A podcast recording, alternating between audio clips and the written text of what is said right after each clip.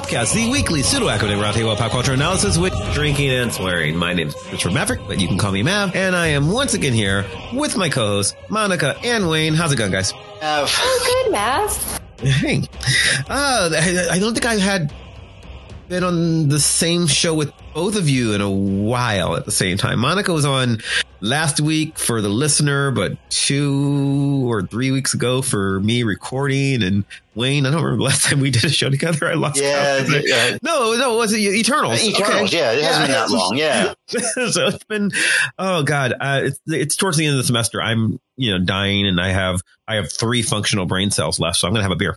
How are you guys? Yeah, it, it's been a week, just stuff. Uh, I'm sorry. Uh, yeah, yeah. Without without going into too much, it's been a week. So, Mhm. And Monica, since- For me, it's it's also been it's been a good week, but I signed a bunch of NDAs that I can't talk about with the listeners yet. I promise it's cool stuff. um, I, I, no, no, no, no. Um, here's here's a thing that you can talk about. I hope because you signed an NDA, which to me means you are working on something, which is good because it means my friend won't Right. starve to death. yeah, okay, like you have a job. Monica found a job again. Yay. Okay. There you go. Happy to know that. well, that's good. That's good. And I'm just, you know, I am in finals hell. I, I, I am grading a whole bunch of stuff, but you know, um, because of that, um, I'm grading stuff and I've got a whole bunch of student conferences tomorrow. So I thought I'd record a couple podcasts today. So I just There finished recording my other show. Let's do this one, you know, cause I don't want, you know, sleeps for the week. Uh,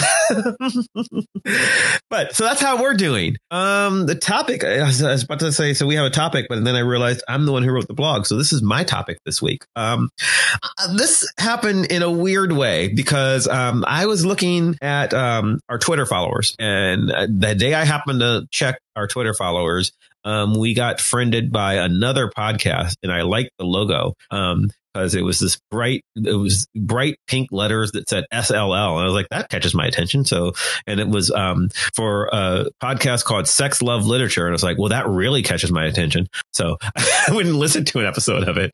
Um, and I liked it a lot. And it's, um, it's by two women who are doing a whole podcast analyzing pop culture and mostly talking about sex and love a lot, and I guess literature, but all pod, you know, all, all- everything's literature. So anyway, it was very much like our show, and I was like, I want to have them on. So then I, you know, wrote them on Twitter, and I've been, you know, carrying on this Twitter relationship with them. And so I want to welcome. Um, you guys have not met them yet, but this is Corinne and Ayani from the SLL podcast. Hey guys. Hi. Hey, welcome to the show. Very excited to be you. here. uh, I mean, I gave a brief version of you know what your show means to me, which um, and and as as I was um, saying before we started recording, um, to me, it's you know it's how I learned all about uh, Korean dramas, um, which which is um, um, a thing that I guess I was gonna say that like you know we don't know about in America, but no, we do now because like you know Netflix and Yeah. games and yeah, like it turns out it's the biggest thing in the world at this moment. But um, but what's your show's not really about K dramas, other than you know all the times it is. What is your show about? No, not not exactly about K dramas, though we talk about K dramas a lot. Yeah, so Sex Love Literature is a show that takes a quote unquote semi scholarly look at why the quote unquote sex stuff in media matters. So we look at a lot of different kinds of literature, TV, movies, sometimes books, but we're both hired grad students, so like more TVs and movies. Uh, and we Sounds look at yeah, right. Um, and we look at how representations of desire, of romance, of different kinds of relationships, how consent is working in all of these different pieces. Um, so it's a lot of fun to do because we get to talk about sexy things, but also serious things um, in a lot of different ways. And it allows us to kind of bully each other into watching different things that we want the other to watch. You sound just like our how- show. that is how the K dramas came into it. I started watching K dramas in the summer of 2020 and decided that we needed to watch more of them and also have reasons to record ourselves talk about them for an hour and a half. So a, a a woman in my uh, monthly gaming group is way into all that. So I, I'm not completely unfamiliar, at least peripherally. but anyway, so for so for Monica and Wayne, but also for the listeners, I, I think it's pretty clear why I wanted them on the show now. Because like, oh yeah, okay, you're just gonna you're bullying each other into watching shows. yeah, that's like a thing we do. Um, it seems to work better for you guys than it does. Well, I mean, there's more of us, so we can usually find one person to to watch show, right? I think I'm also probably the bigger bully. So What's the biggest bully on our show? Is it me? No, No, it's Hannah. It's Hannah, it's right? Hannah. It's Hannah. It's Hannah. Yeah, we love you, Hannah. Hannah couldn't be here tonight, so you know she gets to take the abuse. But it's Hannah, right? I, I think it's Hannah. Hannah That, made me watch 10 episodes of Dracula, the TV series. So that did? puts Hannah at the top Yeah, of oh, my yes, bully yeah. list. yeah. and and because Yeah, I know she's listening right now, going, okay, no one made you watch ten episodes of you volunteered for that one. It's true. Of all the Dracula properties, I was like, mm, I'm going to pick the worst one without realizing the worst one meant the one that's 10 hours. So that's on me. no, no, yeah, you chose that for yourself. I watched Blackula and I loved it, so it was great. so anyway, so um, I was talking with Ayani, I believe, on uh, originally when I was talking with you guys on Twitter, and um, We're trying to figure out, well, what do we want to talk about? What fits the the concept of what they do and the concept of what we do, which is easy overlap. Um, but th- the day that I happen to be having this conversation with you, um, I got my hands on um, uh, just to set uh, set the stage of when this happened. They're the CW, you know, one of the greatest networks on television. Um, the CW is trying to make this show happen. That is grown up, sexy Powerpuff Girls. Um, and um, and yeah, yeah, yeah, and and it's um, it's it's had some issues. Apparently, there was a pilot that was shot, and the pilot did not go over well with test audiences or with executives, and so they're redoing it. But anyway, um, I got my hands on a leaked copy of the script, so I had been reading it that day, and it is fabulous. It is amazing. It is, oh my god, how did this get on the air? I believe it was written by Diablo Cody, who I actually like. Um, but there were issues with the script. Um, and, it, and it, it really is. Um, what if the Powerpuff Girls, but you know, they have sex a lot and maybe do coke? You know, that's the show. Um, and and, and um, it, that was a choice. Um, so I was reading that and I was like, and I was, and I was like, well, why don't we do a show on on that sort of thing? But then I was like, well, no one's going to want to, you know, how do you do a show on just one episode of television that's never going to see the light of day? Though, if somebody has it and wants to leak me the actual footage, please just like you know, text me, DM me, like at me. I want to see. I need to see this. Um, but um, we can't do a show on something that you know it's just a script and you know and. But then I was thinking about like the CW as a network has all these reboots and even things that aren't reboots, but like you know Riverdale, the best show on television, and Hannah's not here to argue against it. Hi, Hannah, love you. Um, Riverdale, which is literally the plot is, um, hey, what if Archie but sexy? And then like Arrow is, what if DC Comics, you know, but sexy? And that's like a lot of the CW shows. And it's also like a lot of other shows I like, like The Magicians, which is, you know, what if Harry Potter, but, but sexy. And I realized a lot of shows right now are being made by somebody has a, has a very general idea and they're less that different. Go, I don't know, sprinkle a little bit of sexy on it. And, and so that's, that's kind of what we were, what we're talking about today. Um, the concept of making a show or a property or a movie or I guess a book where the whole thing is, you know, sexy is sort of the point, arguably. Mm. Does that make sense? Can I ask a clarifying question, perhaps? Sure. Which is, Yeah. is this sexy devoid of uh, sexuality or sexy devoid of like sex as a as a plot device in know. which we are caring about character development? I don't because we because there could be this determining factor of like the thing that we're interested in is characters exploring their sexuality through having sex or realizing that having sex with the wrong uh, people or whatever or is it just everything it would normally be, but with more sex scenes. I think either is fair game because to me, the ones that are good are the ones where more of it's done. So I, we talk about Riverdale a lot on our show, right? I love Riverdale, but I think Riverdale is at its best when it's doing more. But I don't think they ever intended it to be good. I don't think Riverdale was supposed to go more than one season. I think Riverdale was supposed to be was supposed to be a season. It was like if you watch those first up a couple episodes, it's like let's watch Archie fuck. That's like the beginning of the show, and then they like they accidentally made a good show. Like I don't think that that was intentional. Um, and I and I you know as opposed to saying Nancy Drew, which I think is trying to be a good show, and I love Nancy Drew, right? Um, and I think that like Nancy Drew has lots of interesting things to say about um about non norm heteronormative relationships. Queerness is very big in their world, right? Like um mm-hmm. there there are gay characters, there are there's oh there's questions of there's questions of consent, there's questions of monogamy, there's questions you know a lot of this happens in in their in their world and in another of my favorite CW shows, Legends of Tomorrow and then to go oh, I off, love legends. Yeah. Yeah. Yeah. And, and then to go off like a, away from that, like, you know, um, on, uh, on the show, uh, Titans, you know, Titans, there's a lot, like, I think there's a lot of interesting things that you can do with the sexuality of characters that go beyond, yeah, but they're pretty and they have abs. But I'm, but I'm, but I'm okay with they're pretty and they have abs too. Like, cause, you know, watching KJ Apa without a shirt on, that's, you know, that's, that's fascinating television in and of itself. And, and you know, the, the, the makeup artists have been putting that scar from his fight with a bear on his bare chest since season two. Yeah, yeah, yeah. good continuity, right? You know, and and and I watch, you know, like I, if you want to make a show that's just Stephen Amell doing Salmon Ladder, I'm in. Like I, I watch that show, so I get it, right?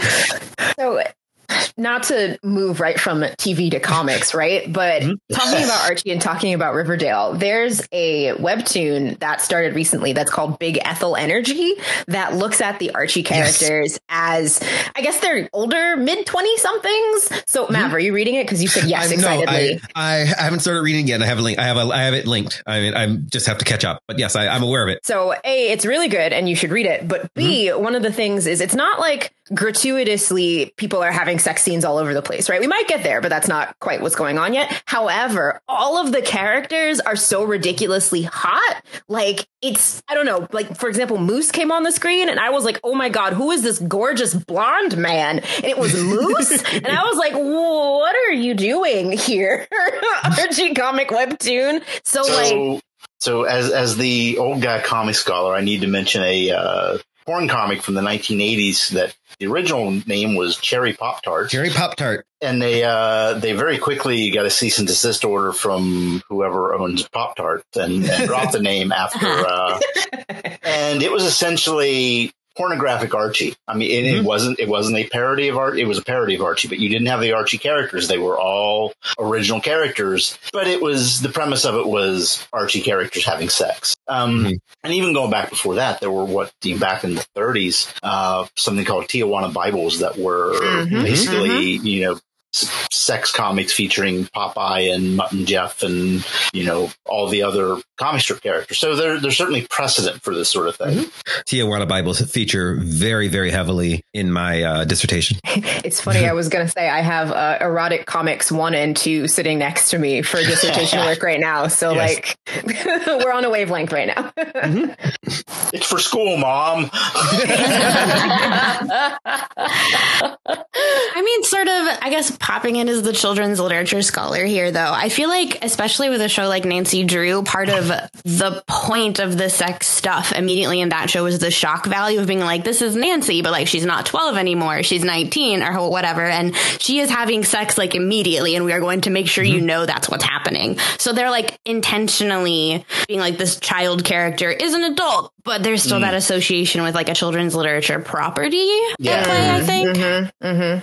So, have you brought up uh, Stephen Amell on the on the Salmon Ladder? And yes. there was actually a point in time when Stephen Amell refused to do any interviews with Entertainment Weekly because they had put like things that are hot this week, and they had put Stephen Amell on the Salmon Ladder. As like He's the hottest thing this week on TV. Yeah. And he was personally insulted and he was yeah. like, well, this isn't just a sexy show. This is, yes, a, is. a, show Stop. You're a piece like, of meat. Stop. Yeah. Stop it. Stephen, that's why we're know here. But yeah. but for him, yes. he he mm-hmm. was like, this is this is a serious show. And mm-hmm. and so he was trying to spin it as if sexuality is the thing that adds to the grittiness or the realism or the realness that was also this big like trend that you sort of start to see that comes after I guess like Nolan Nolan Batman mm-hmm. where everyone was like mm-hmm, mm-hmm. Ooh, ooh gritty superhero property like that's the thing and so even though it's it's definitely like morphed its way into being more about sexy like i definitely think that maybe that's where it's coming from of this like she's mm-hmm. not 12 anymore this is more realistic the the sex itself is more realistic despite the fact that what we're all saying is absolutely no it's not all of these people are so much hotter than they should be it's real it's real now guys i i remember um it was probably like season 2 or 3 of arrow um I, and i watch I watched all of Arrow. Um, I'm obviously oh, I am too. me.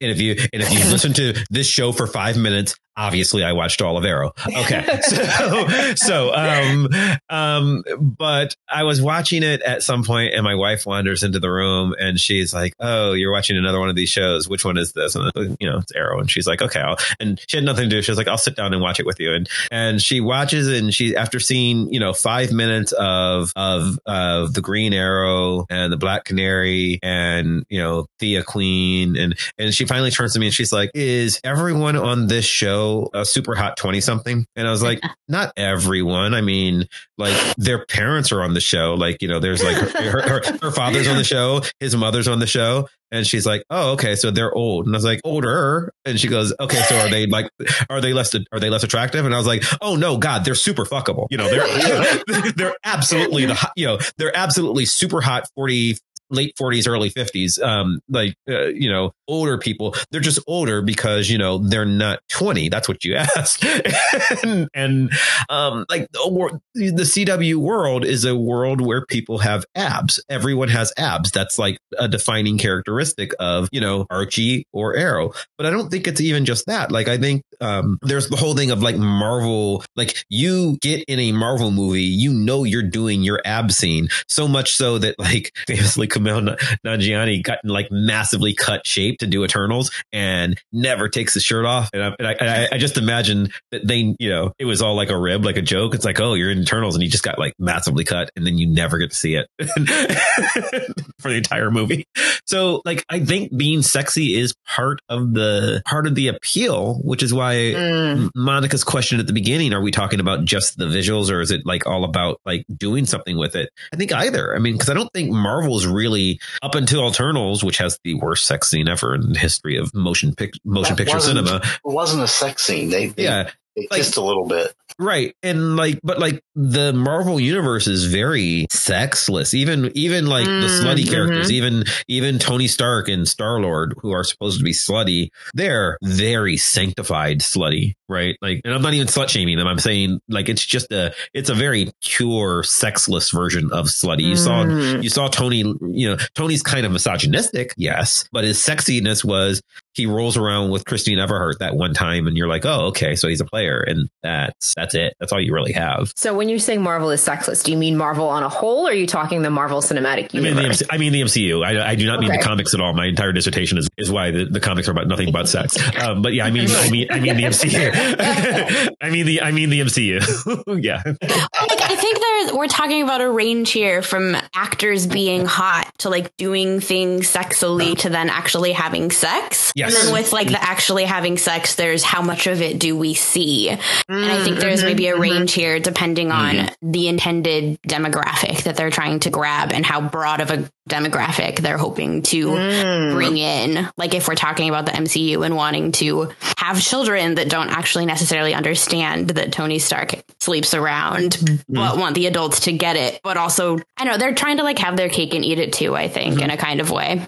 Yeah, the MCU is a four quadrant thing in a way that that you know Nancy Drew doesn't have to be. I mean, even though mm-hmm. even though Nancy Drew is based on a show for twelve year olds, it's very much not right. And um, mm-hmm. um, we're we're probably going to do a whole episode on Nancy Drew coming up. But like even but like Nancy Drew um, or Riverdale, Riverdale is Riverdale is a show that you're supposed to watch as a, a 13, 14 year old girl and have feelings that are confusing for yourself. Um, and being a 13 or 14 year old girl like me, that's what, that's what Riverdale is, right? Like, like you're supposed to watch that and go, Oh, wow. Okay. Like that's like, that's what it is. I don't, I don't see how you can look at it in any other way. Like there is more homosexual representation and bisexual representation in Riverdale than has existed in the entire history of American television prior to prior to that point. Like there just is. Like every character is, you know, everyone's bi. Like literally everyone on the show, um, except for the ones who are actively gay. Like no one is. I, th- I, think there was the one episode where where Fangs is like, okay, Reggie is definitely straight, and everybody's like, really? And I was like, yes, this one guy we know a straight guy. like that's, that's a straight guy. That's like the point of the show. thus implying, you know, Archie, Jughead, you know, eh, more questionable, more fluid, you know? so, so then how much is this and, and I'm coming at this as the perspective of somebody who today, this very day, watched the uh, series finale of Gossip Girl. I have watched nothing but OG Gossip Girl for months and months and months. And I think about the cultural phenomenon that Riverdale is as the CW replacement for what Gossip Girl was. I think it and, absolutely is. Yes. Mm. And when I watch Gossip Girl, the there really like there is plot, but we're really not here for plot. The plot that we're here for is like are Chuck and Blair gonna get together? Are Serena and Dan gonna get together? Like the there's all of this other sort of like basically bullshit B plot to push forward the thing that you're there for, which is a story about relationships. And when mm. I hmm. watch Riverdale, like it's kind of the same thing.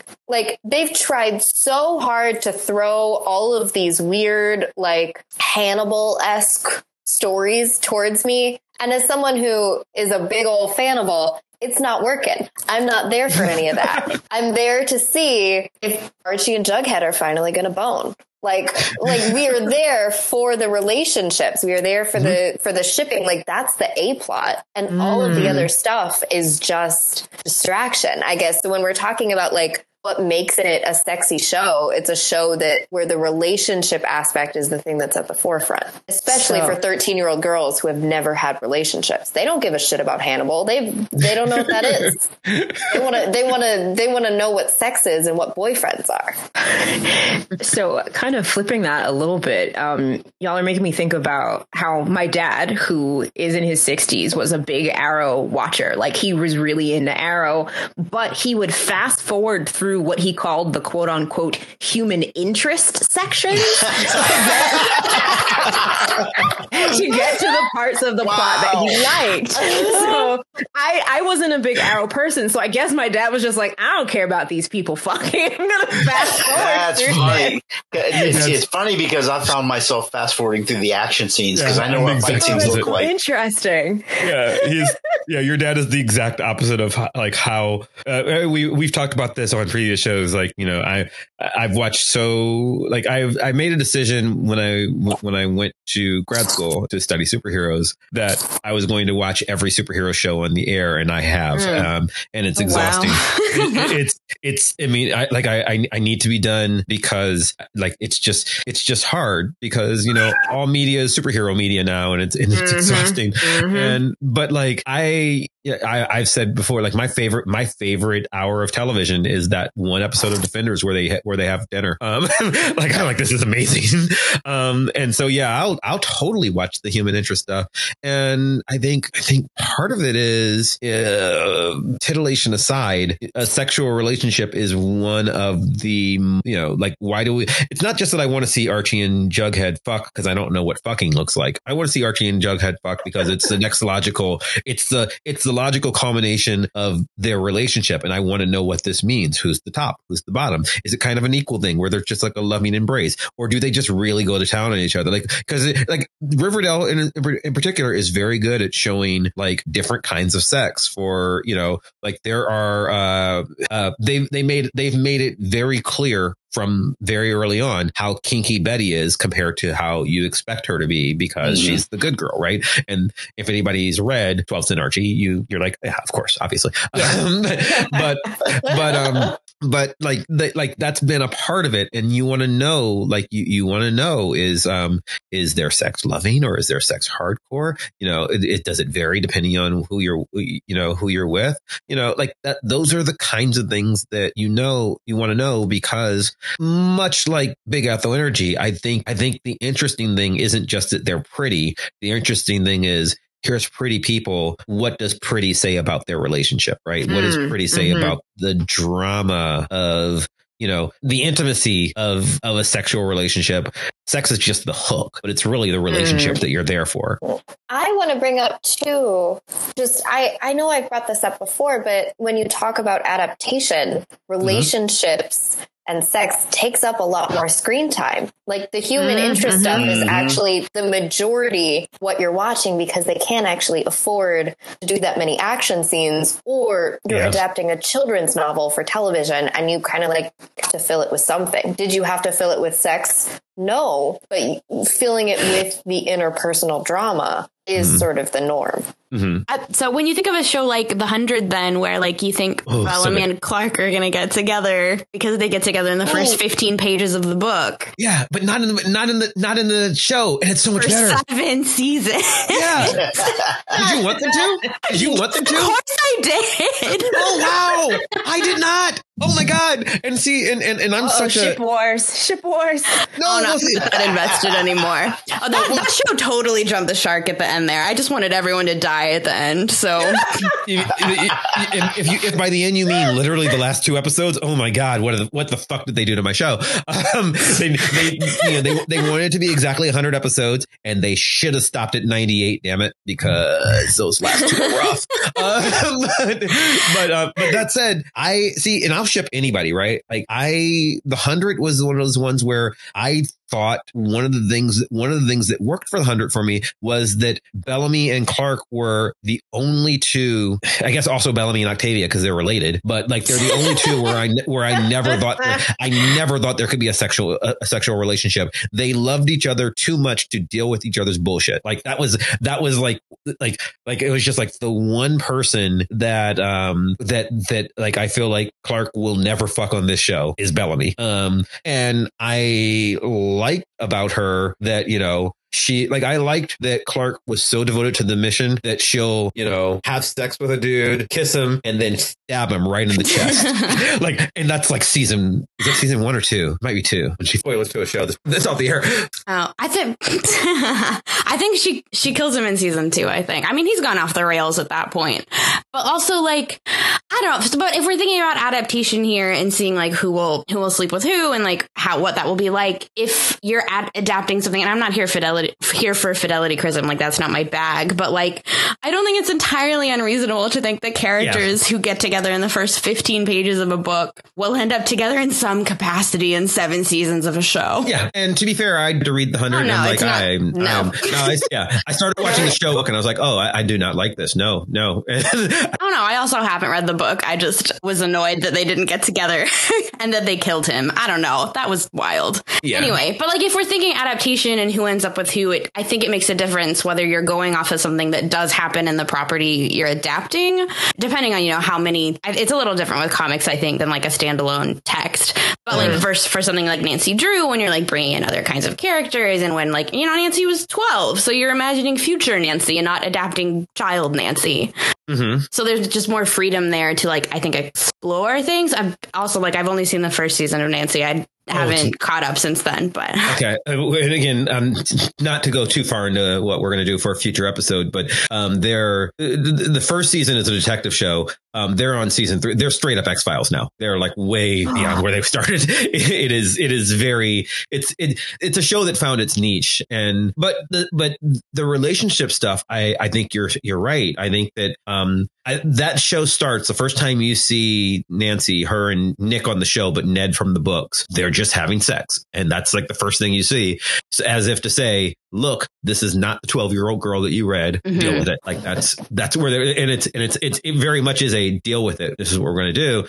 Um, and I and honestly, since that point, sex is actually relatively downplayed on the show. Mm. Like m- much more. I mean, it's a natural part of their lives. They are, you know, they are 19 year old people who are all very pretty. So of course they have sex. Like that is a, that, that is a thing that happens. Um, but not, it, not like Riverdale. It's like, uh, it's, it's very natural. Like there are, there are relationships that just happen and you know um, sometimes they'll break up sometimes and but it's not it's not the it's not like dynasty or you know or or melrose place or melrose place anymore it's um which you know and to talk about we should talk about that like because old shows like you know dynasty used to be the sexiest thing on television like mm-hmm. there was a time where like people would i'm sure masturbate to dynasty like that's a or or or days of our lives you know general hospital that's what those exist for you know they're their daytime soaps had were like the sexiest thing in the world in the 80s. I think you're making a, an important distinction between the idea of like relationship sex versus mm. casual mm-hmm. sex too. Yeah. Mm-hmm. Uh, in the we're portraying sex outside of like, oh, I love him so much, but just like because that person is sexy and I am attracted to them and therefore we are going to and that feels like a big deal too when we're talking about like why is this show sexy? How is it more sexy than the other sexy things? I kind of wonder because someone asked it. Somebody asked me, you know, uh, when we when I talked about what the show is going to be, are you going to talk about like silk stockings? And I was like, that's a really good example. There was this point in the early '90s where there were all these sexy shows that were on that were on TV, but they were just it was just the beginning of being pretty um for the sake of being pretty, just you know, the mm. beginning of showing abs and showing people. And um and I think that you I think that what makes like what Monica's saying, like I think the the thing that might be interesting is the potential to show relationships um, where sexuality is not just a and they're having sex because that's the marker that they are in a relationship, which is you know it, which is a very heteronormative, mononormative view of um, you know even the concept of shipping, right? Like if we're if mm. we're ship if we're shipping stuff, um, it's because we are looking for the one true pairing, right? Like that's the thing that we're like. I think about um, as we record, um, we're a week after Supergirl just ended its run on the CW uh, show that I loved. And Supergirl ends with what is clearly supposed to be Lena and Kara kissing. And I've seen behind the scenes footage and they film them kissing and yet they don't. So it just becomes queer baity for the entire oh. series run. It's, I mean, yeah, it's, I mean, it's, they actually filmed it. They filmed the scene and I, I know because I've seen it now and then they opted not to do it. So they just have this awkward conversation about how in love they are, but they're best friends. Or I guess it was weird and it was, and it's a weird, and it's, and it's clearly supposed to be like they clearly were trying to decide up to the last minute. And like do we want to show the kiss? Do we want do we not? And they didn't. But the the reason people want it is they they want a show where and and I I mean I I, I get it. You want you want queer representation. So you want to know that Kara can have a girlfriend just as easily as a boyfriend. Mm. um but but in order to do it you need you know the validation of uh, validation means relationship, which essentially points to mononormativity, if not if not heteronormativity. Right? It's a, it's mm. the problem of having bisexual characters. Bisexual characters can exist on television long as they're in you know long as they're in completely loving relationships. Otherwise, they just come off as sluts, and that's a problem, right? Like it shouldn't yeah. be that way, but it but it is. Like that's how that's how we treat it. You can't have you know you like if you have a character who's bisexual bisexual and behaves like any dude on 80s television, like people will, you know, Sam Malone or or anybody on Married with Children, Kelly or Bud Bundy, right? Like, you know, like like you can't have a you can't have a bisexual character having a different relationship every week, you know, Jerry Seinfeld, because then it becomes a question of their sexuality way that, you know, I, I think needs to be dealt with and hasn't been yet. Um, one of the reasons I like the hundred is because, you know, um, Clarke never really has relationships after Finn. Clarke, mm-hmm. Clarke fucks because she's horny. And then beyond that, she's just kind of, her friends mean something to her, but she's like, I'm horny, so I am going to go have sex now. I am not a Lexa fan, but I think the Lexa fans would probably oh, take yes. issue of oh, you saying yes. that. No, that's true. That's well, but but their but their relationship's not that long. Mm-hmm. Clarke and Le- Clarke and Lexa love each other, but it's uh, but it's continuously problematic, right? Like mm-hmm. and, and they and I and they're never in a monogamous relationship. Like like as soon as they get together, that's pretty much the end of it, right? like yeah. like like I like I don't like you know Lexa dies uh, again. Spoilers for a show that's been off the air for a couple of years, um, but like but like I I do I think that I think that Clarke had feelings for Lexa, but I don't think there was ever a, a Clarke's character on the show can she's a lone wolf, right? She can never be in a happy monogamous relationship because then she can't be Clarke. She can't be the girl who makes the hard decisions where she's willing to mm-hmm. sacrifice anybody. Like that's that's who she is. Yeah, I think that. What about like Sarah and Constantine? Because they're, I, I, Sarah certainly is with Ava now, but I'm yeah. a little behind on that too. But like, Which what about characters? Legends of Legends Tomorrow. Tomorrow. Thank you for that clarification. Please continue.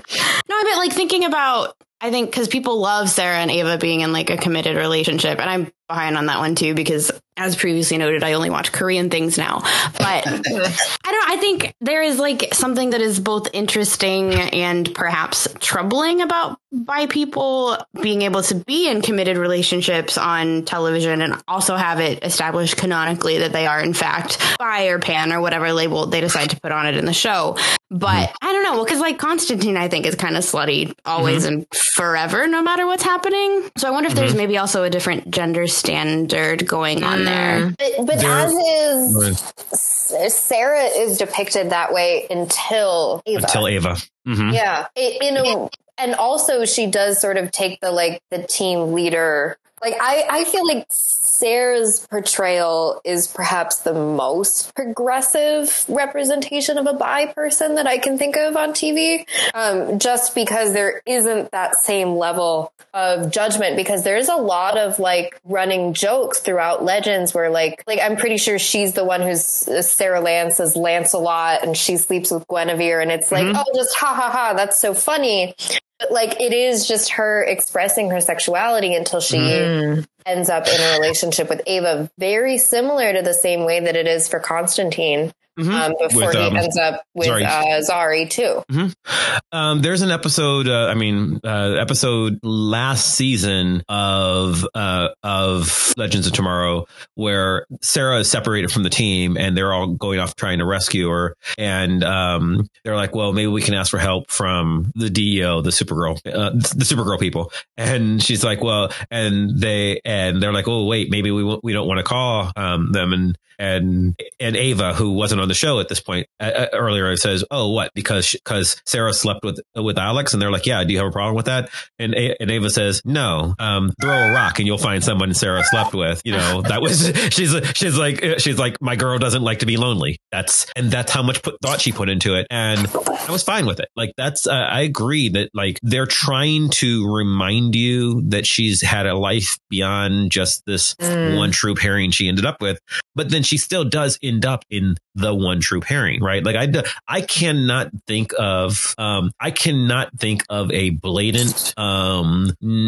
uh, polyamorous character that is not seen as judgmental on mainstream American television. I can think of, I can think of shows like, uh, like she's got to have it, which where that's the point, right? Like, but mm, like, mm-hmm. but, um, but as far as like, and certainly no superhero shows, but like even, even non superhero stuff. Like I can't think of a place where they're like, um, uh, so on Riverdale again, um, the fact that Kevin can't commit to Fangs is a moral failing of Kevin's, mm-hmm. um, and, and that's it. And and it's played like that, right? Like it's play. It's you know Kevin wants to commit, but he can't stop going and hooking up with people. Like that's just and and there's even a point where Fangs says, "Look, what if I'm just okay with it? You know, what if I just allow you to do that?" And it's still a moral failing of killing Kevin. Their relationship can't survive this because he cannot he cannot commit to being in a mononormative relationship. Like that's um that's kind of what happens. And in real life, certainly there are monogamous bisexual people, but these aren't three dimensional, fully re- realized people. So functionally, um, Sarah Lance on on Legends of Tomorrow behaves as a lesbian now because she's because to have her sleep with anybody or even acknowledge attraction to anybody other than her wife now comes across as cheating in the in the lore of the show. So I wonder how much of this might come down to like romance tropes and the need yeah. for a quote unquote happily ever after at the mm-hmm. end of a romance. So, like, in order for there to be that, I don't want to say catharsis, but like, in order for people to feel satisfied, there needs to be the the bow that's tied on the romance. But also, lol to the thought of you not being able to look at other people when you're married or it's cheating. oh boy. Um. I, I I agree, but like I but but there's for you said the the romance tropes like that's just that's how television in particular which is you know longer form than a movie that's how TV mm. treats it, right? Like you, mm-hmm. uh, uh, oh, actually, no, Legends being progressive.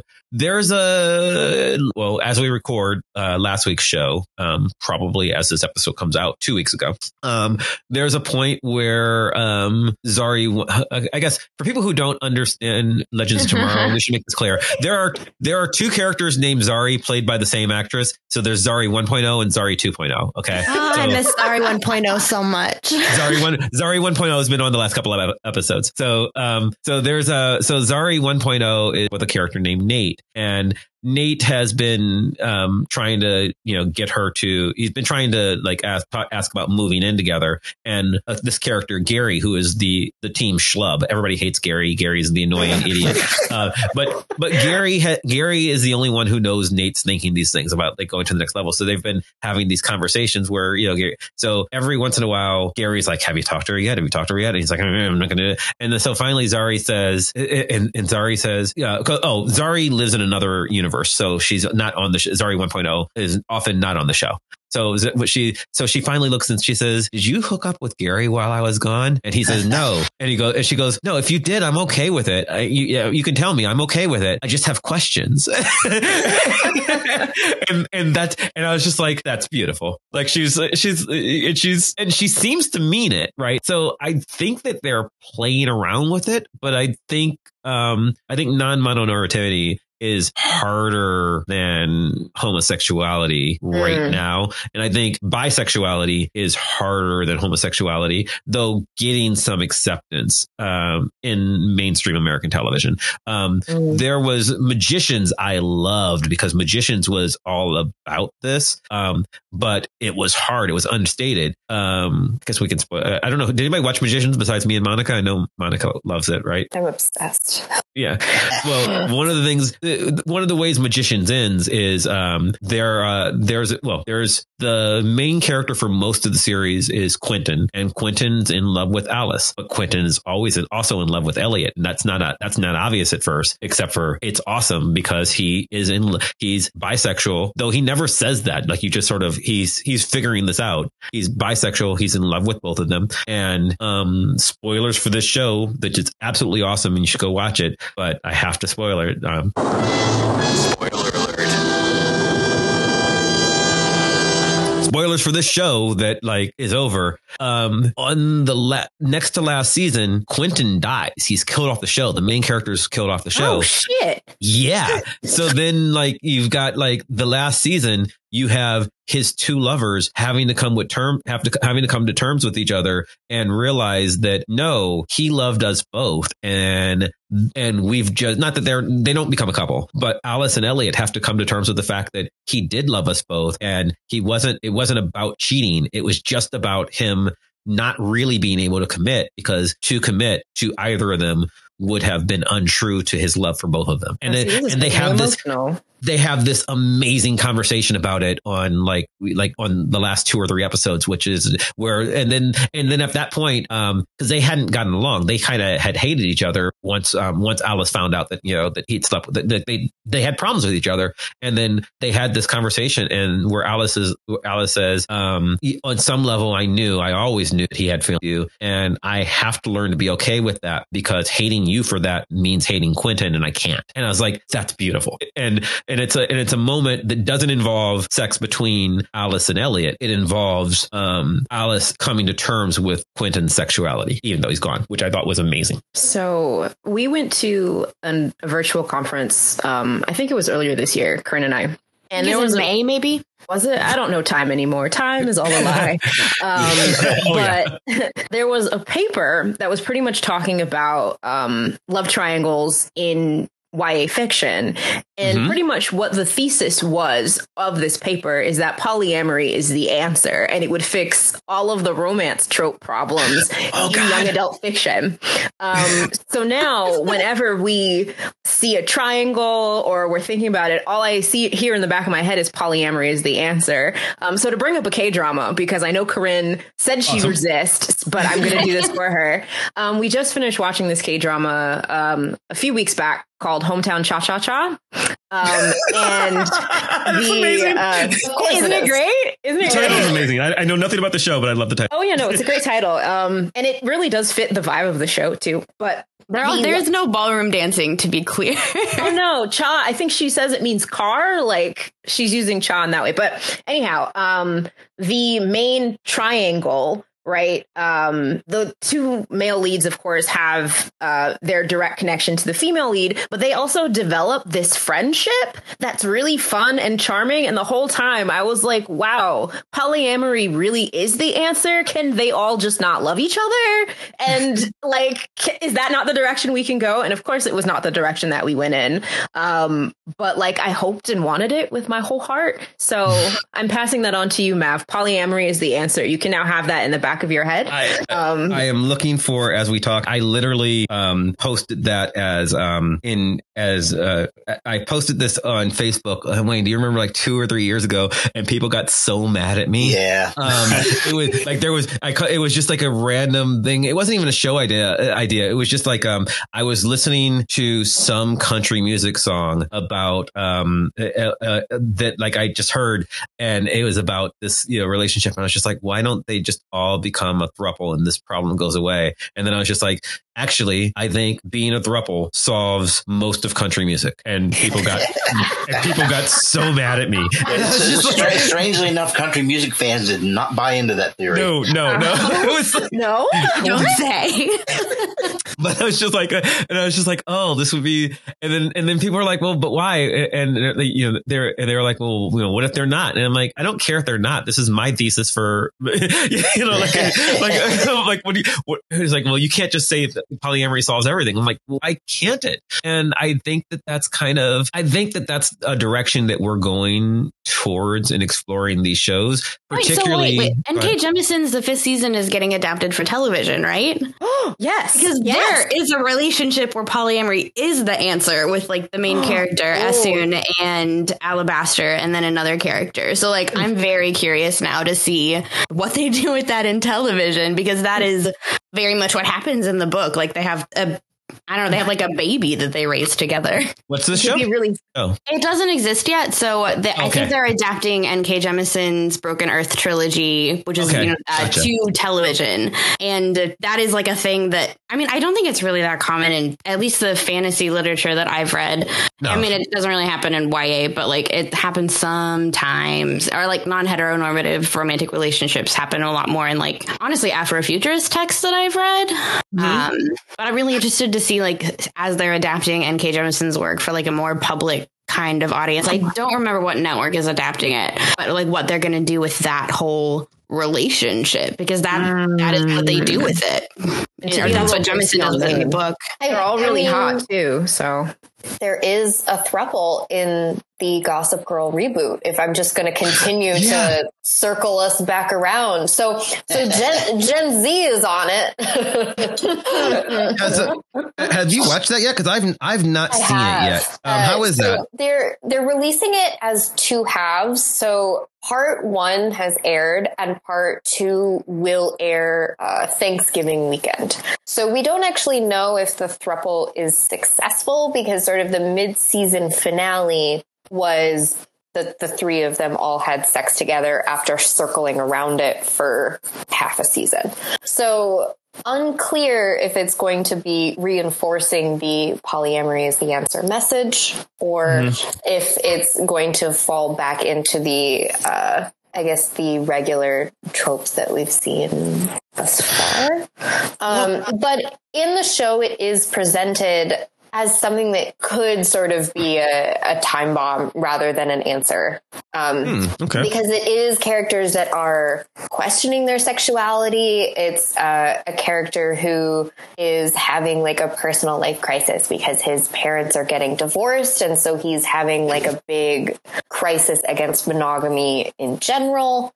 So jury is really out as to what they're going to choose to do with the second half of the season.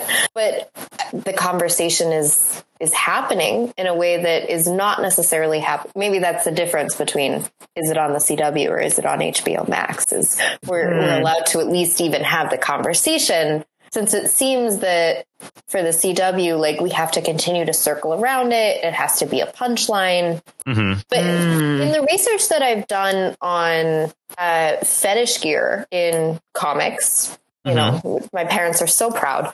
Uh,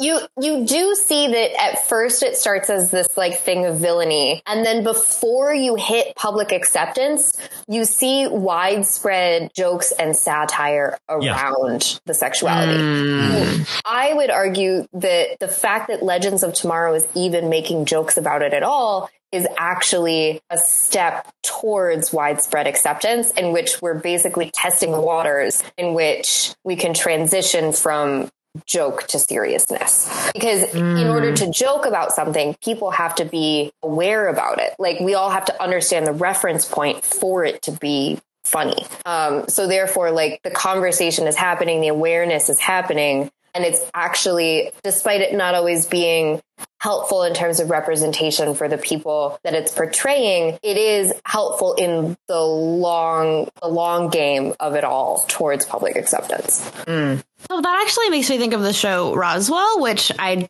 think I've only seen two seasons of, but there is like an actual threesome sex scene that happens and it's more of a like we're doing this tonight and then we'll like i don't know say goodbye the next day. And there does seem to be like a sort of end game going on like with the two dudes that were involved. But i do think it was in that instance it wasn't treated as a joke. It was treated as something yeah. very serious and very like romantic while also being sexy even if you don't really know what's going to happen after that i don't know what would you add ayani because i made you watch, watch roswell yeah, specifically for this threesome, actually. Um, so I think one of the things that I liked about it is that because it was so emotionally resonant, it wasn't I don't know. It was about these three characters kind of reaching a, to make a bad pun, but like a climax of their individual relationships with each other. Um, because with Roswell, they've all known each other since high school. These are really long-standing relationships and really long-standing romances. So this kind of acted as like the the happily ever after for these this three for this group of three you know? So i think you're right corinne that they're moving towards um you know some maybe some further drama maybe happiness with uh alex and michael. Um but I, I felt like it really was a capstone moment for the three of them. Um and it wasn't like it was awkward in the morning after or anybody regretted it. It was something that kind of needed to happen for the three of them to kind of cement something about their relationship. Um, mm-hmm. Yeah, I don't know, and it was hot, so. and, that, that's the bottom line, right? Isn't that what really matters? I'm trying to remember some, some some scholar has a theory that I'm trying to remember who, who was, and I and I cannot find it in my notes. But um, that is arguably how we get approval um, in media is that things start out. So if you think about the way uh, homosexual people were presented hundred years ago, actually, this is a little too far back for American television. Um, mm. So I want to go. I want to just go just just television. I was going to say uh, in movies, but like even just in television, homosexuals in the fifties are evil. It's just gay is evil. Um, and then it becomes gradually, you know, the idea of a gay man, and and you know, obviously, no one ever even calls calls them gay. It's just a, it's tropes thereof. But mm-hmm. the idea of a gay man goes from being evil to being a joke to being um, a good joke. Like a like you know you'll have characters who are the loving you know quirky homosexual on the show, um, sassy best friend. Yeah, and then you move from that to acceptance and main characters, and that happens um, eventually. I think I think we're in the midst of that with bisexual characters right now. Um, mm. Bisexual characters cannot be. I mean, Sarah Lance is a Uh, is a is an is a, a, a recent exception. I think the the WB is very good at, at the exceptions of at least in principle um, having the bisexual characters be leads or important, but like it's hard to it's hard to be the lead because the bisexual character is seen as greedy, right? Like they are slutty because they because why can't you decide? Why can't you decide mm. who you love so that your relationship can be just like mine, a mononormative heteronormative, um, you know, presumably white man, you know, like, which I'm not, but like, that's it. But like the, uh, but like, that's the idea. Like, how can I, um, the same thing happens with race, right? Like, um, mm-hmm. it, it is hard. We are only now getting to a part, a point where we are accepting television that is, um, not geared just towards black people, but that presents black families or black non families in ways that are um, not intended to say, and they're just like white people, right? Like the Cosby mm. Show. The Cosby Show is a super important show in the history. You know, Bill Cosby's problems aside, the Cosby Show is a super important his, show in the history of television because what the Cosby Show was was saying, and black people are just like you, and it did not allow, not really, for um, for representation of and black people are different than you and that's okay. You had mm. to get that they're just like you, white people first. And I think that you're doing the same thing with gay people. Like, you know, gay people, uh, there's a question, you know, you can have gay marriage long as it looks as much like straight marriage as possible. Mm. Uh, bisexual marriage is hard because it's weird because I don't understand somebody who likes, you know, like you need to decide what genitals you like. You know, why do we have problems with um, non-binary people right now? Because it's easier to accept somebody who goes from being a girl to a boy or a boy to a girl than someone who goes from being a girl or a boy to neither. That's hard. Mm-hmm. And so we, so it is a cumbersome conversation that there aren't that many. And I'm trying to think if I can even think of a mainstream non-binary character on mainstream television that is a lead, not just like a one-off, right? Like you, you know, like so Star Trek's well, dealing with this way Asia, back. But Asia Kate Dillon in uh, Billions. I mean, she, uh, they won an Emmy for okay. And, and, I, I, know, and, I know watch the show, but yeah, but that's yeah, yeah, but that's that's I, I know who you're talking about. So yeah, they're rare, but that's one. Yeah, yeah, they're written as a and to the credit of Billions as a like a very prominent character and a very uh-huh. uh, powerful, like smart, intelligent, skilled character as well. Like that for me is a. I mean, everyone on Billions is terrible because that's the point of Billions. With the show, yeah. uh, you're you're not supposed to like anyone. No one's supposed to be redeeming. But in writing a character that is just as unlikable as everyone else, that's good representation for me. so I actually started watching two uh, anime on Netflix that have two. Um, I'm not sure if they're non-binary, but they are definitely uh, gender non-conforming characters. So one is Blue Period, um, which has a main cast member um, who is gender nonconforming, and then the other one is Komi Can't Communicate, which has a character who constantly is kind of flipping back and forth between um, saying, "Oh no, I'm a boy. Oh no, I'm a girl." Um, and I've only seen a couple episodes of that, and the show is really charming, and I hope they do more with that character as well. So I think it's also interesting to look at like different kinds of media from different places and seeing how those um conversations work, especially going across like transnational bounds, right? Um, yeah, but also Komi communicate. Is just lovely. It's not it's not necessarily sexy. So maybe i'm stepping a little beyond the like conversation of our show. Um oh we do that all the time. It's fine. um, yeah. Well like something that that has been really interesting in watching k dramas for me right now is like they're sort of in that moment of including more queer characters and they don't necessarily get to be in relationship but their queerness has started to be like canonical just like like in the last 3 months there have been 3 shows with like lesbians that are like canonically lesbians and like I think they might be some of the very first ones in Korean drama. So like seeing that in another national context that I am only vaguely familiar with and clearly seeing like from the outside has been mm-hmm. interesting, especially to compare it to like what I am used to in American television. It's Cedric C. Clark was the person that I was trying to remember. Um, uh, that uh, he wrote all the way back in 1969. Ooh. That yeah, that the um, that the stages of the stages of acceptance of a um, uh, in in representation were he wrote this for Television Quarterly that you needed to start with non recognition, then go to ridicule, then regulation, and then finally respect. Um, mm. and he was talking about, um, he, he was talking about what at the time was called American Indians. Um, mm. at, but like he was predicting that for any um, demonized group. This is the these are the stages that you needed to go through in order mm. to uh, in order to achieve cultural acceptance in um, in media.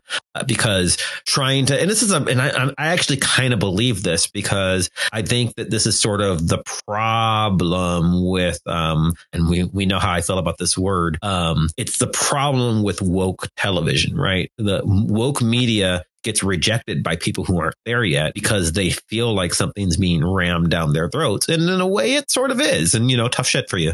Um, but, but, but like the, the, the rejection is because they have not been able to evolve. Like what, uh, for those of us who want, you know, more socially aware, more inclusive, more diverse television, you know, um, we're we're saying we want this, and we haven't waited for the people who don't want it to die out, but they will, right? Like it's you know it, it's really hard to do a show on television in 2021 where the punchline is, but they're Jewish, you know, like that's that's a thing that's inappropriate now, mm-hmm. but it didn't used to be, you know. It, it, mm-hmm. There was a mm-hmm. point where there was a point where that was the joke on television, you know, that was 70 years ago, um, but we've moved on. So I think that I think think that that's kind of where we're, you know, where we're going with sexual representation um, of all kinds, right? Like, I, I think that it's, I think that we're pretty close to there. I think we're pretty close to acceptance with, um, with homosexuality on American television. And mm. we have been for a while. You know, we can have a Will and Grace. I think it's harder to have a, or an Ellen. I think it's harder to have acceptance for a bisexual character still, but I think we're getting there. I mean, I think, I think that CW with characters like Sara Lance or like, you know, the entire cast of Archie or of Riverdale. Um, like, I mean, it really is like everybody. I think that that's moving in that direction. I know that we're having a, a chat about, for the most part, CW media, but you brought up Will and Grace. And I, I yeah. do want to bring up that I think that sitcoms, because we're talking about jokes being that place where public acceptance happens, like, mm. is a really important sort of battleground that we shouldn't be discrediting. Like there have been multiple studies about how beneficial Will and Grace was in terms of uh, acceptance of homosexuality um, to be like oh these are these are characters that are that are funny and lovable and relatable in ways that I didn't think they were because I didn't think that I knew a gay person, which was obviously mm. bullshit. Everyone knows a gay person, but at this point in time, like uh, there aren't as many uh, out gay folks, and and sure. I think. I, I was actually thinking earlier when it comes to like positive representations of pansexuality, bisexuality, polyamory that we haven't brought up Schitt's Creek ever. Oh, and obviously yeah. Schitt's Schitt's Creek is one where it really reinforces that happily ever narrative because the series finale is a gay wedding. but I cried. Along I cried. the way, that that's a character where, as a couple, while they're engaged, they go to a swingers party together, and it mm-hmm. is portrayed as a joke, but it's also portrayed as like this is an okay thing for us to go do if you want to explore this like their best friend like the joke is also their best friend happens to be at that swingers party the swingers party is being held by um, someone who used to date their best friend and also David, one of the the guys in the couple. Like, so everyone has dated everyone.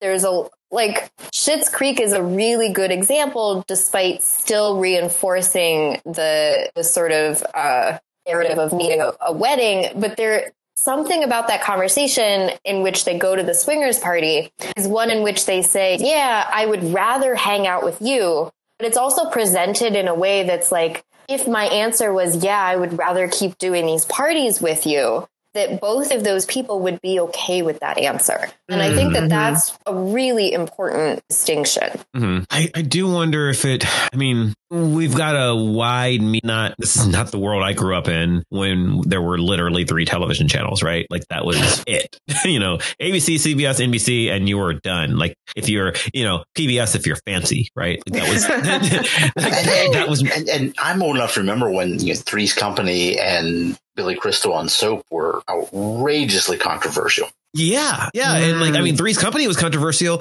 and he wasn't even supposed like he, Billy he Crystal was was actually gay, right? Yeah, Billy Crystal was supposed to be gay, like that character was gay. Um, Jack Tripper was pretending to be gay, and oh, can we even say that? You know, that was like a thing, right? So, but like, I wonder if, you know, now we've got a media landscape where I'm just thinking shows that I love. Oh, here's a show that I love. It wasn't on uh, CW, but uh, if you're if you're a fan of YA fiction, did you ever see South of Nowhere? No, I didn't. No. Oh, South of Nowhere is amazing. South of Nowhere is a South of Nowhere is a story about um, upper middle class white family, um, except for they have one of their three kids is a black kid that they adopted, and the daughter is gay and they move to you know upper middle class. I think they're in la i can't i think that's where they are.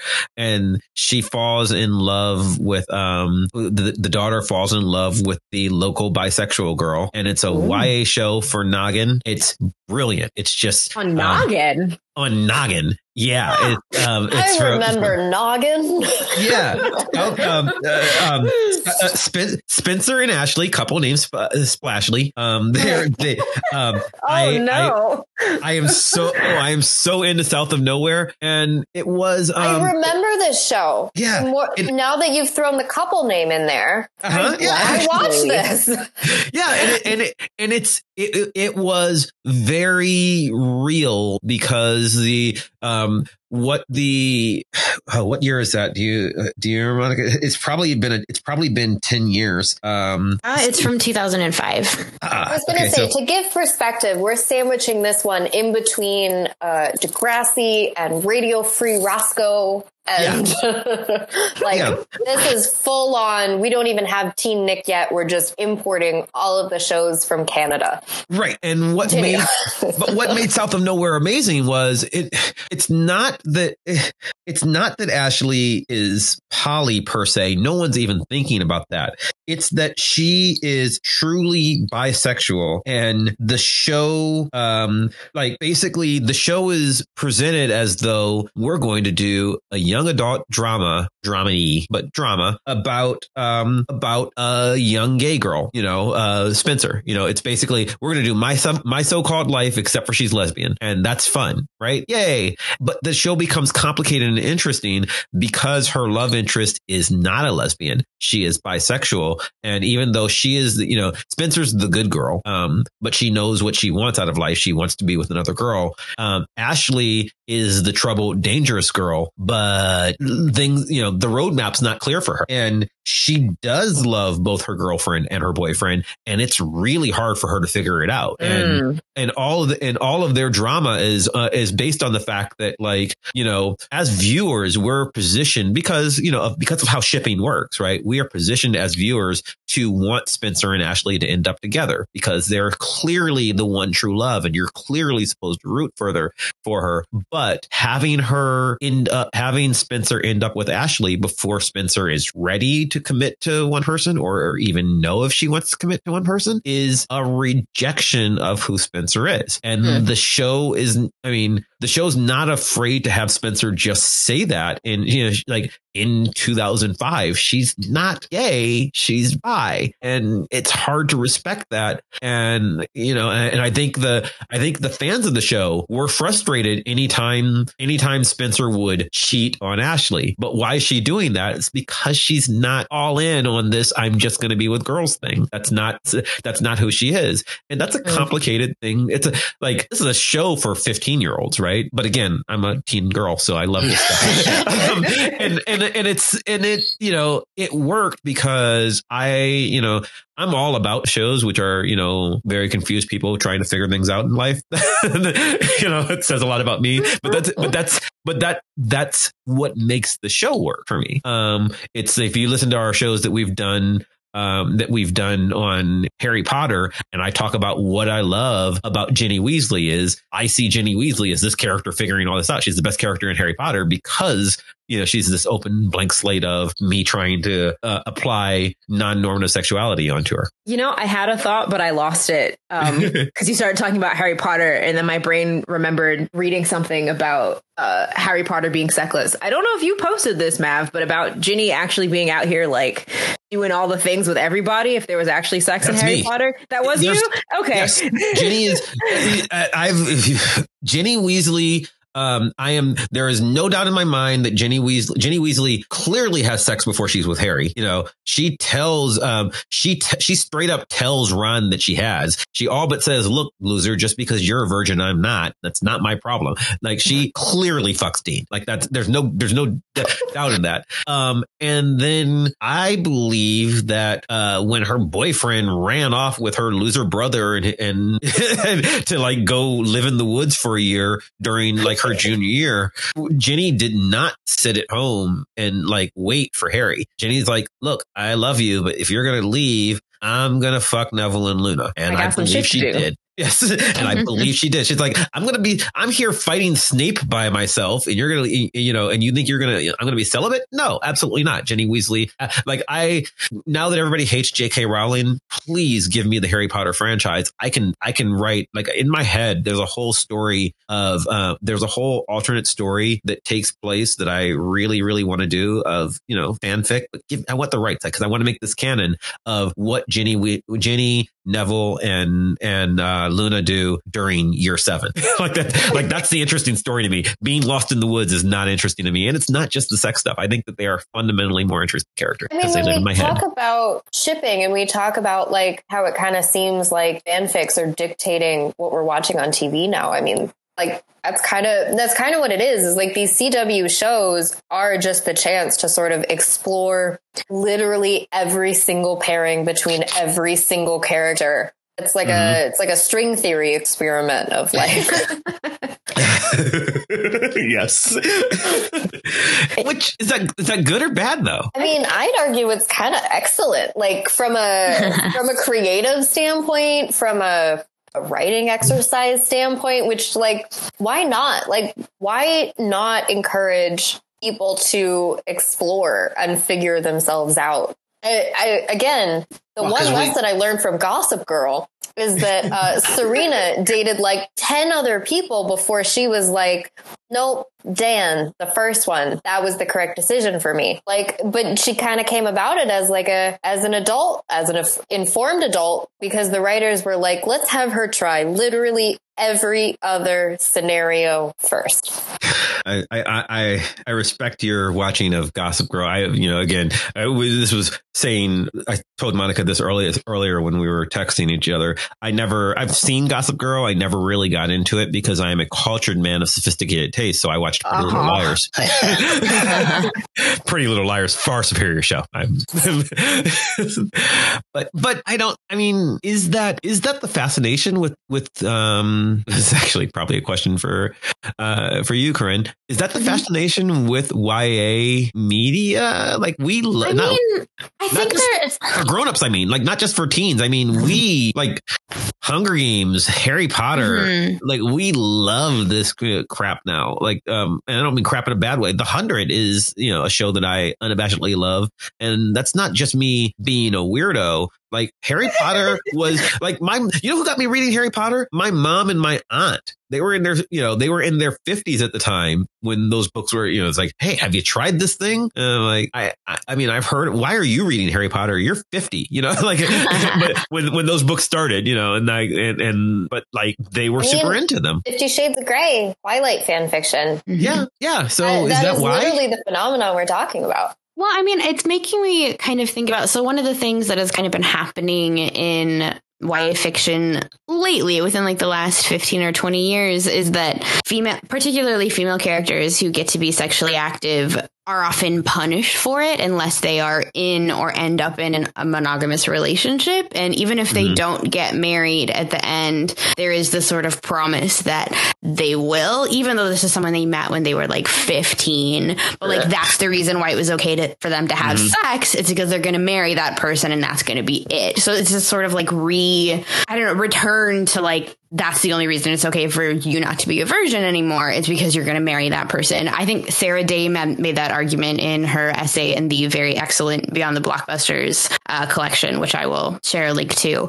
But I think maybe what we're running into then in these adaptations for a slightly older audience of these YA properties is they go on for longer. So maybe they try out what is going to be the end game at the beginning, and they're like, oh well, now we are going to have we don't know how many how many seasons, but at the end end, like they have to end up with that person to be in this sanctioned, it was okay for them to have sex with that person relationship at the end. But then with like the way that American television works and that it's so serialized, then we end up with like your Sara and your Ava who then are in their endgame relationship, but we're seeing it keep going instead of just seeing it start or like solidify, mm-hmm. I guess. Yeah. It's that the lack of closure thing that Foucault talked about with um, superheroes there can never mm-hmm. be any real end with this. That mm. you know, there's the the tension of Superman and Lois is never resolved. And he wrote this, you know, back yeah. in the sixties or whenever. It's Eco, yeah, Umberto Eco. Uh, yeah, it was Eco. Um, you're right. You're yeah, right. Yeah, Eco. yeah. Um, and but yeah, he and he he couldn't even imagine um a world where Superman doesn't reset to his status quo. Mm-hmm. Like he he said, this makes no sense. He said um the myth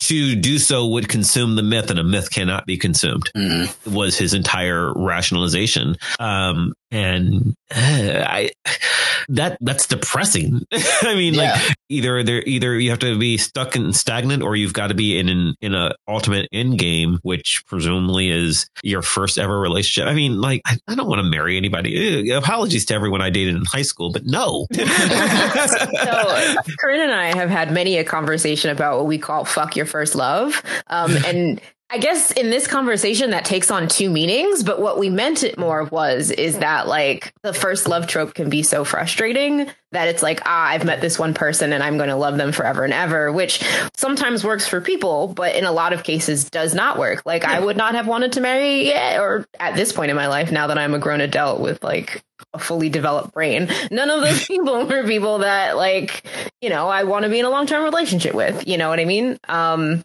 so yeah, that that kind of first love thing can be so so very frustrating. Um especially since it's one that's hammered home so often mm. across media. Yeah, is it damaging? Is it damaging because that's what you expect, right? Like if if if you expect that the right thing to do is to find your happily ever after when you're 15, no, you're you're barely a person. so I actually want to bring up the the CW Flash TV series because they've been in it for like I want to say this is the eighth season. I believe it's the eighth season. Seventh yeah. season, but somewhere in there. So um, and Barry and Iris have been married for a while. Not only uh-huh. have they been married, uh, their their dad got married. He's been married for a while. Everyone uh-huh. on the Flash series has been paired up who could possibly be paired up. If they're not paired up, they're still working on it. Yeah. And and also like sex on that show we are at a point where Barry and Iris are trying for children. So mm-hmm. sex is no longer like titillating and sexy, but it's being portrayed mm. as a joke of like, oh, haha, we caught them like having sex in the basement, trying to have a kid again, like trying to hide that they're just having the sex all the time from everyone.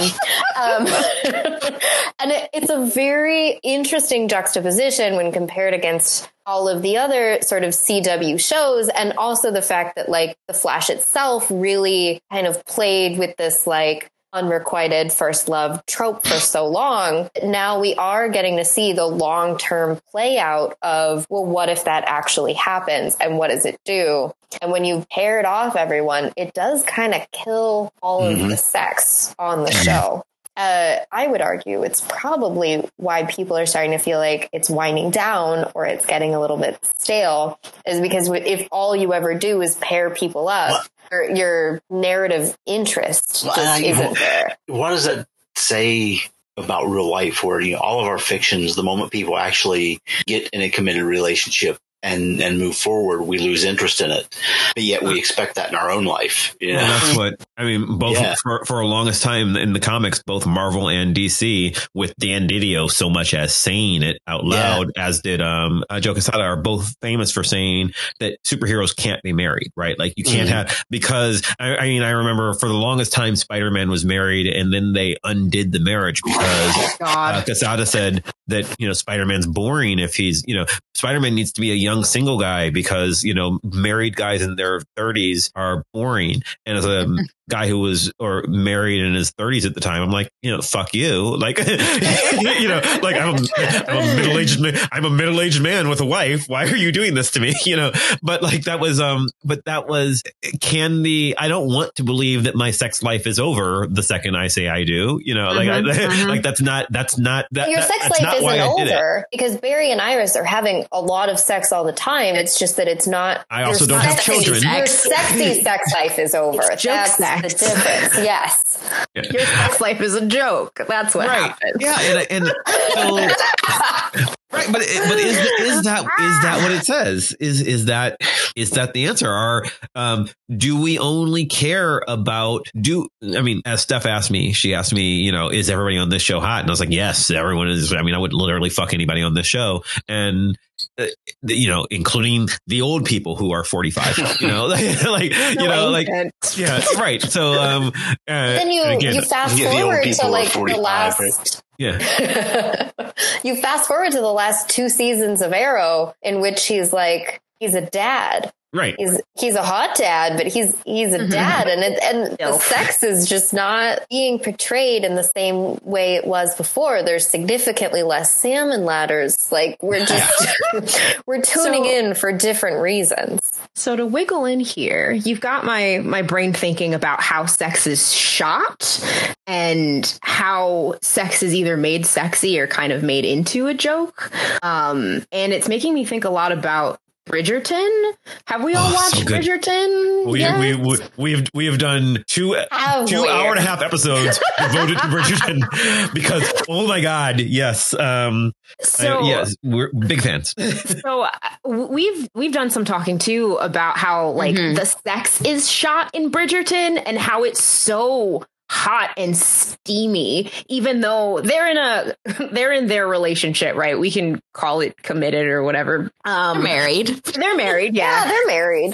Mm-hmm. but they managed to make that sex really desirable both in like how they position the camera whose point of view you're in. Like mm-hmm. even the scenery is kind of sumptuous. Like the one that always stands out to me is when they're like fucking in the middle of this big field and they're tiny on the screen but it's just all of the sequence is kind of sumptuous to use the same word again so i think it's it's really interesting how like intent in showing you the sex can kind of change mm-hmm. what your perception is. So like um for me on the uh, for me on Bridgerton it's, it's the it's the one where they have sex on the stair on the staircase which you know to not to give too much away, away from about myself I have done that in real life it is difficult and you know not not super comfortable. But oh my god, do I want to see try again now that I've seen, seen I've seen that show because because I clearly did it wrong. you, know, you, know, like it's like oh okay I I I mean Bridgerton was one of those shows where it's like here. yeah Bridgerton, Bridgerton is very definitely a show where you, you where you go again I'm a man in my 40s who's been sexually active for quite some time but apparently had been doing it wrong for decades. You know, so like, I, who knew it's supposed to look like that? Oh, I see. All right. So yes, I'm all isn't, about Bridgerton. Isn't Bridgerton just? Doesn't it fit our theme? If isn't it Pride and Prejudice but sexy? Didn't we just sprinkle some sexy on it? Yeah. Yes.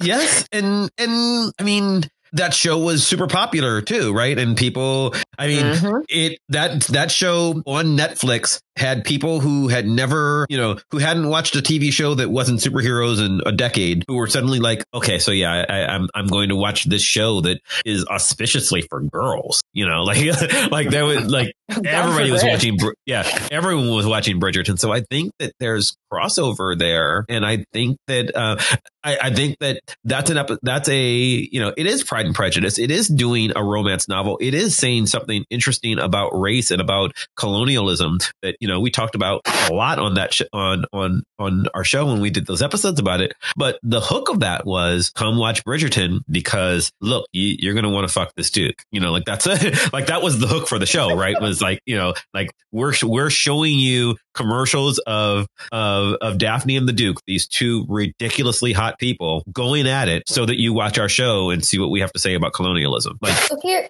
here's a question: Are we saying that there's a target audience for sexy shows, or are we saying that the thing that makes a sexy show a sexy show the fact that everyone is sexually attracted to all of these people. Mm. Like, are we all interested? Are we all buying into it? Uh, is I mean, obviously, with the CW, is significantly easier because like there's more variables. If if it's a cast of ten people and they're all ridiculously fuckable, you're gonna want to fuck one of them, right? but with Bridgerton, you're really also, putting, it- putting, a lot on on just just one, just one Duke. Uh, so, do we feel like the thing that makes a sexy show a sexy show? The fact that most audience members, most viewers will agree that it's a sexy show and and mm. therefore it's not like just aimed at teen girls or uh, women who read Fifty Shades of Grey secretly on the train or whatever it happens to be. I wonder that, and I also wonder on top of that, you know, again, it, it's to to listen to our show. It's pretty clear that I'm not on either extreme of the Kinsey scale, and I don't think I, I don't, you know, I don't, I don't hide that, right? Um, but I don't think it's just me, right? Like I, I don't, I, don't have, I don't think there's anybody who, most Bridgerton fans, be they gay or straight or bi or anywhere along the pansexual spectrum, I don't think anybody doesn't understand that the Duke is sexy. Male, female, non binary, everyone looks at the Duke and, and you, and like, if you look at the Duke, you either get that he's sexy or if you don't get that he's sexy, something's wrong with you. Something's not wrong with him. you know, like that's, that's the, that's the show, right? Like I, so, and I and I think I don't think it's but just does, us. I think KJ I think, Apa's wig do it for me. No, the wig, but no, doing, but his abs he's do. doing it for someone, and and that's what I mean in terms of like, is this does this have a target audience? okay, like, I don't know. well, this is also making me wonder if you can have the same sort of like sexy vibe, sexy genre, sexy aesthetic without all of the sex. Cause like one of the reasons people don't like like the 2005 Pride and Prejudice film, who like are the six hour BBC Pride and Prejudice loyalists, they said it's too sexy. But then if oh. you compare like the 2005 film to, to Bridgerton, there's obviously some differences there. Yeah. So I I definitely wish, wish Hannah was here to answer that question because she would have, she would have so many thoughts. But yeah, I, I don't know. I, I do want to address like one last thing that I that I'd said in the blog that um I wonder because if we're talking about like sex getting us into this, I saw just when we were talking about this episode, there was um a thing that was floating around uh, around Facebook that went viral that I saw like you know four people posted one day and then nobody else again. Um, but there's this, I mean, you know, you know how the internet works, but like, um, this, uh, woman, uh, Maisha Johnson, she wrote about uh, Zazie Beetz' portrayal of, of Stagecoach Mary in the Netflix show The Harder They Fall, which I've not watched yet, but I actually want mm. to. Yeah, me and, too. And um, it um, it's uh, for people who don't know, it's a western um, about race in the Old West, and it stars, among other people, it stars Zazie Beetz, who is ridiculously attractive. If you don't know who Zazie Beetz is, you'd look at her and no, no one would look at Zazie Beetz and say, "Oh, okay, she's not sexy." Um, the real Stagecoach Mary is uh, or was a six foot tall, 200 pound woman, um, you know, uh, who looked like she was, you know, who, who looked like she could handle business. Like that's what Stagecoach Mary, Stagecoach Mary was an actual, um, person in the Old West who looked like she could kill somebody with her shotgun. Zazie Beetz looks like a waifish little model girl, um, because that's what Zazie Beetz is. And, and so people, you know, the hot take on the internet for that week, um, and I, and I linked to the article on the blog was, uh, well, why didn't we get like a, you know, why didn't we get a darker woman of color and somebody who wasn't heteronormatively attractive? And why, you know, why, why does it have to be sanctifying? Why does it have to be this? And, and honestly, my answer is because this isn't a show about realism. This is a show about being sexy. She's not the only sexy person on the show. Like I, I, I see the point, but also realistically, if this show weren't starring, um, you know, Zazie Beetz as Stagecoach Mary, you would have never heard of the show show. Like that like your your own like to say that um I, I I don't believe that the people who are complaining about this are looking to watch um period historic uh westerns. um you're watching you're watching this show because it's got Zazie Beetz and Idris Elba, you know, who are the most attractive humans who ever lived. Also Regina King and um um uh, Jonathan, Jonathan Major. Yes. Like so it's literally like it's literally who's sexy in hot Holly hot black Hollywood right now. They're in this show. And I don't think anybody's talking about this show if it's not Idris Elba and Zazie Beetz. I just I just don't. Yeah, it's it's complicated because like it, it definitely runs into long-standing pervasive issues of colorism yes absolutely media but like that's that's that's why it's so complicated because the times that i've seen it like uh, on social media has been in reference to or in line with like three or four other um texts that are being called out for the same thing so yes. like it would have i think it, it would have been less of a conversation if this wasn't such a an issue but like also yes, it's because everyone is hot. You know, that's that's what the casting is doing there. And fabulous actors, don't get me wrong. Let's not downplay oh, yeah, yeah, yeah. But like there there is that line of, you know, everyone is nice to look at, so we want to look at them there. Which like mm-hmm. It's like I do understand the frustration, but I also understand where you're coming from.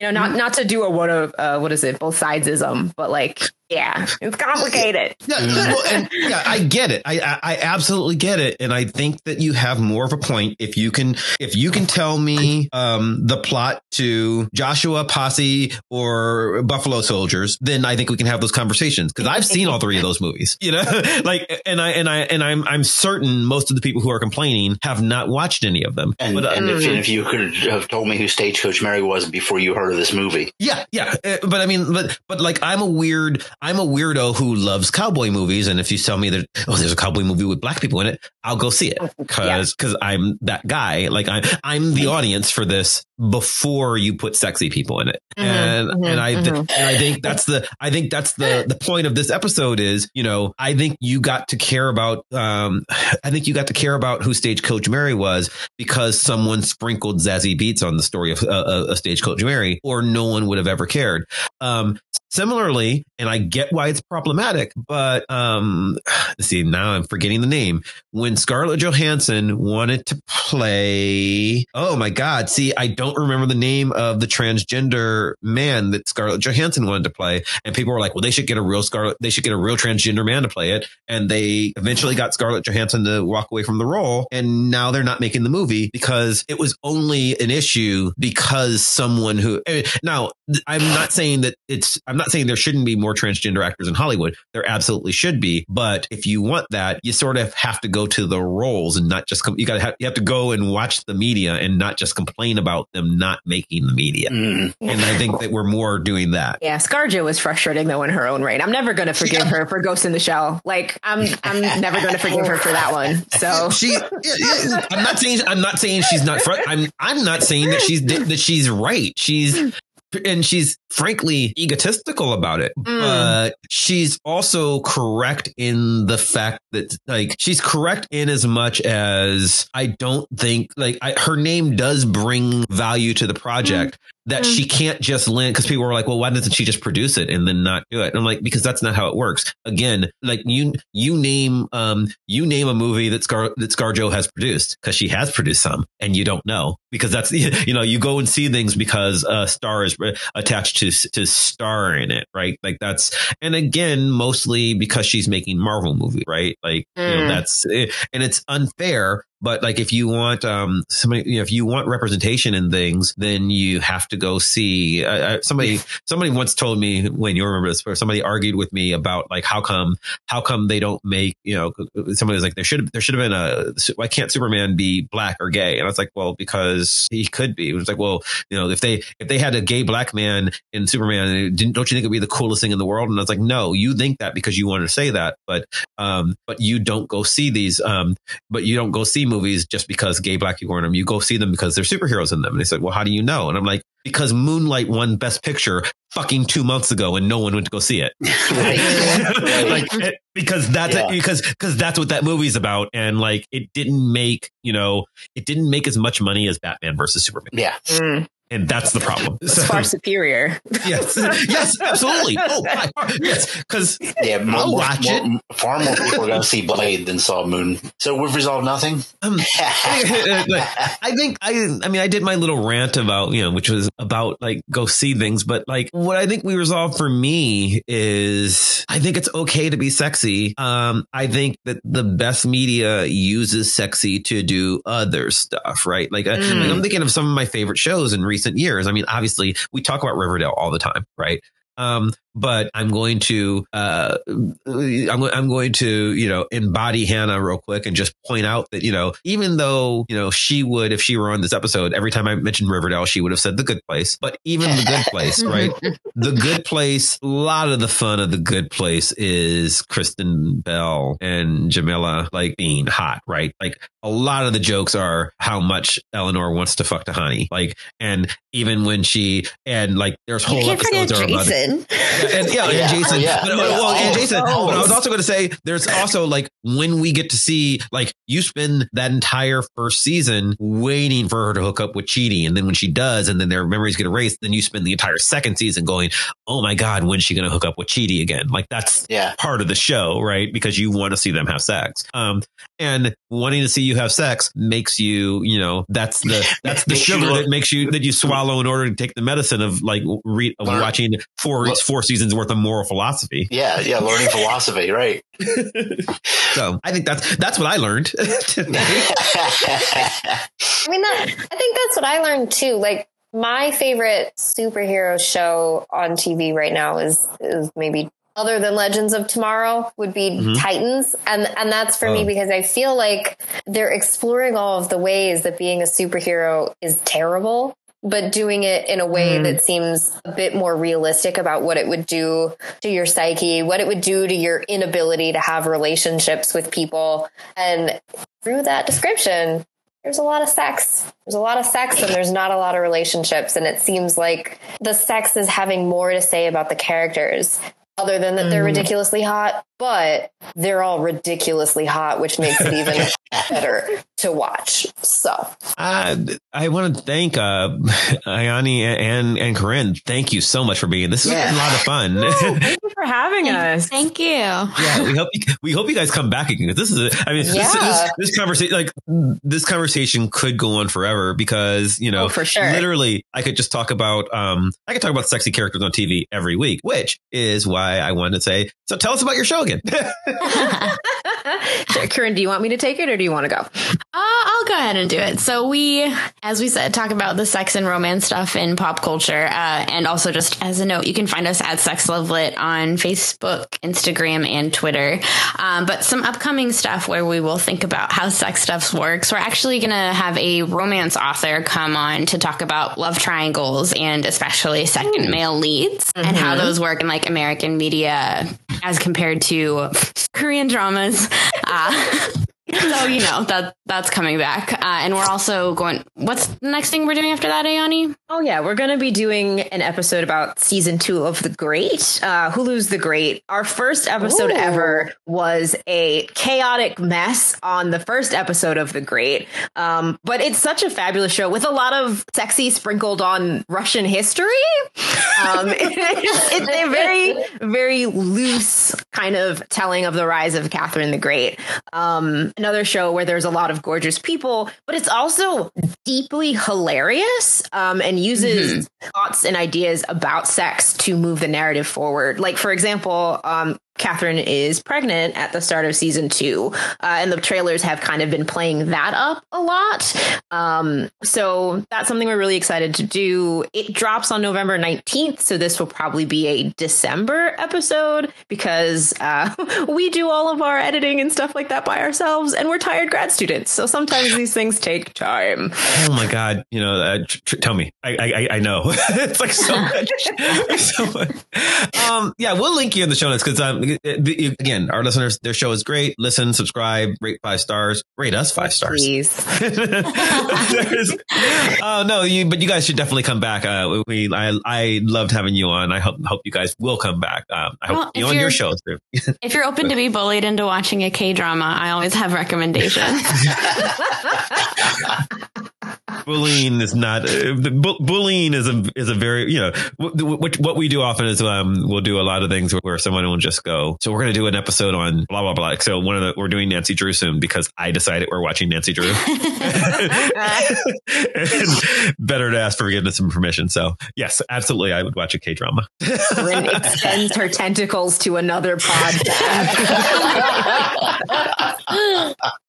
Anyway definitely thank you. Thank you for coming on. Um, we'll link to you in the show notes. And uh, Monica Marvelous, where can people find you? Uh, you guys can find me on Twitter or on Instagram. On Instagram, it's uh, at Monica Marvelous. That's L O U S. And on Twitter, that's at Monica Marvelous, but it's L O U X. I have so many times tagged the wrong person, and I feel, feel really bad about that. She should, just, she should just give you the give you the ID because I because I'm not going to get better. Like clearly, I'm I'm too old to to like understand how you know I like yes I, I realize that I've been you know blogging and stuff on the internet for close to 30 years now, and I'm still bad at it. So you know, so I cannot I cannot spell my friend's name. So I'm sorry, lady who's not my Monica, or who is Monica, but not our Monica. uh, Wayne, where can people find you? Uh, I have my, my Instagram, still doing my daily photo thing. It's uh, Tetrock 2012. Got it right, right? Is that it, yeah, Matt? Yeah, yes. Okay. Your t- okay. Thank, thank, you. okay, I have the worst. It's not actually. It's uh, Tetrock 2017. 2017. Thank you. Oh wow. Okay. Yeah. How do you not just? Yeah, I well because I never have to tag myself. I just sign on, post a picture, and leave. Literally every show when we do these end of the show thing, like when when Katya's on, she's like, "I hate the internet." I'm like, "Stop it! You're like, what's wrong? Like, you guys are the worst co-host ever. All of you. You're just like, uh, like uh, I don't know. I, at, at, least this time, Wayne, you you weren't like, "Oh, I hate. I I don't. I never post anything." I'm like, yeah. no, I, have I've, I've, done a, a daily daily photo for like a year and a half. So yeah, yeah, you have. That's and and and, and they're fun to watch. You know, yeah. you actually you're like you you have regular content to Instagram. So absolutely, algorithm must love you. You can follow me Twitter or Instagram or Facebook, all the places, always at Chris Maverick. You can follow the shows all the same places, always at Vox Popcast. You can follow the show's blog at www.voxpopcast.com where you can find out what we're talking about next week, which um, I'm not sure. I've lost track. We need yeah. to figure that out. You know, we got a lot of shows. We're, we're moving, we're moving towards the end of the year. We're going to be doing like our recap shows. We got, we've got our Christmas specials coming up. We've got, uh, we've got the box office special coming up in January. We got a lot of stuff going on. So subscribe to our blog at www.voxpopcast.com. Um, find out what we're doing. We're also posted on Facebook and you can comment on this show or any other show. Let us know what you think. We always like to hear from you. If you enjoyed the show, we certainly hope you do, then please subscribe to us on iTunes or Stitcher or Spotify or wherever the hell else you get podcasts from. And do us a favor, leave us a five star review. If you leave us a five star review, especially on iTunes, Apple Podcasts, that helps us out by boosting the algorithm, making us more popular, making all of our friends like Corinne and Ayani more popular. And mm-hmm. it just makes me happy. Like, again, I am a sad, lonely grad student who lives for your love. this, is like, this is what I need in my life. this and shows for 13 year olds. So, so, so, so come by and sprinkle some sexy on our show. Hey. Hey. you know, I, I, didn't say I turned anybody away. Um, uh, I would like to thank Maximilian of Thoughtform Music for our epic theme song, building ever so more epically and playing us out. I'd once again like to thank Ayani and Corinne for joining us. I'd like to thank you for listening, and we'll see you next time. Bye. Bye.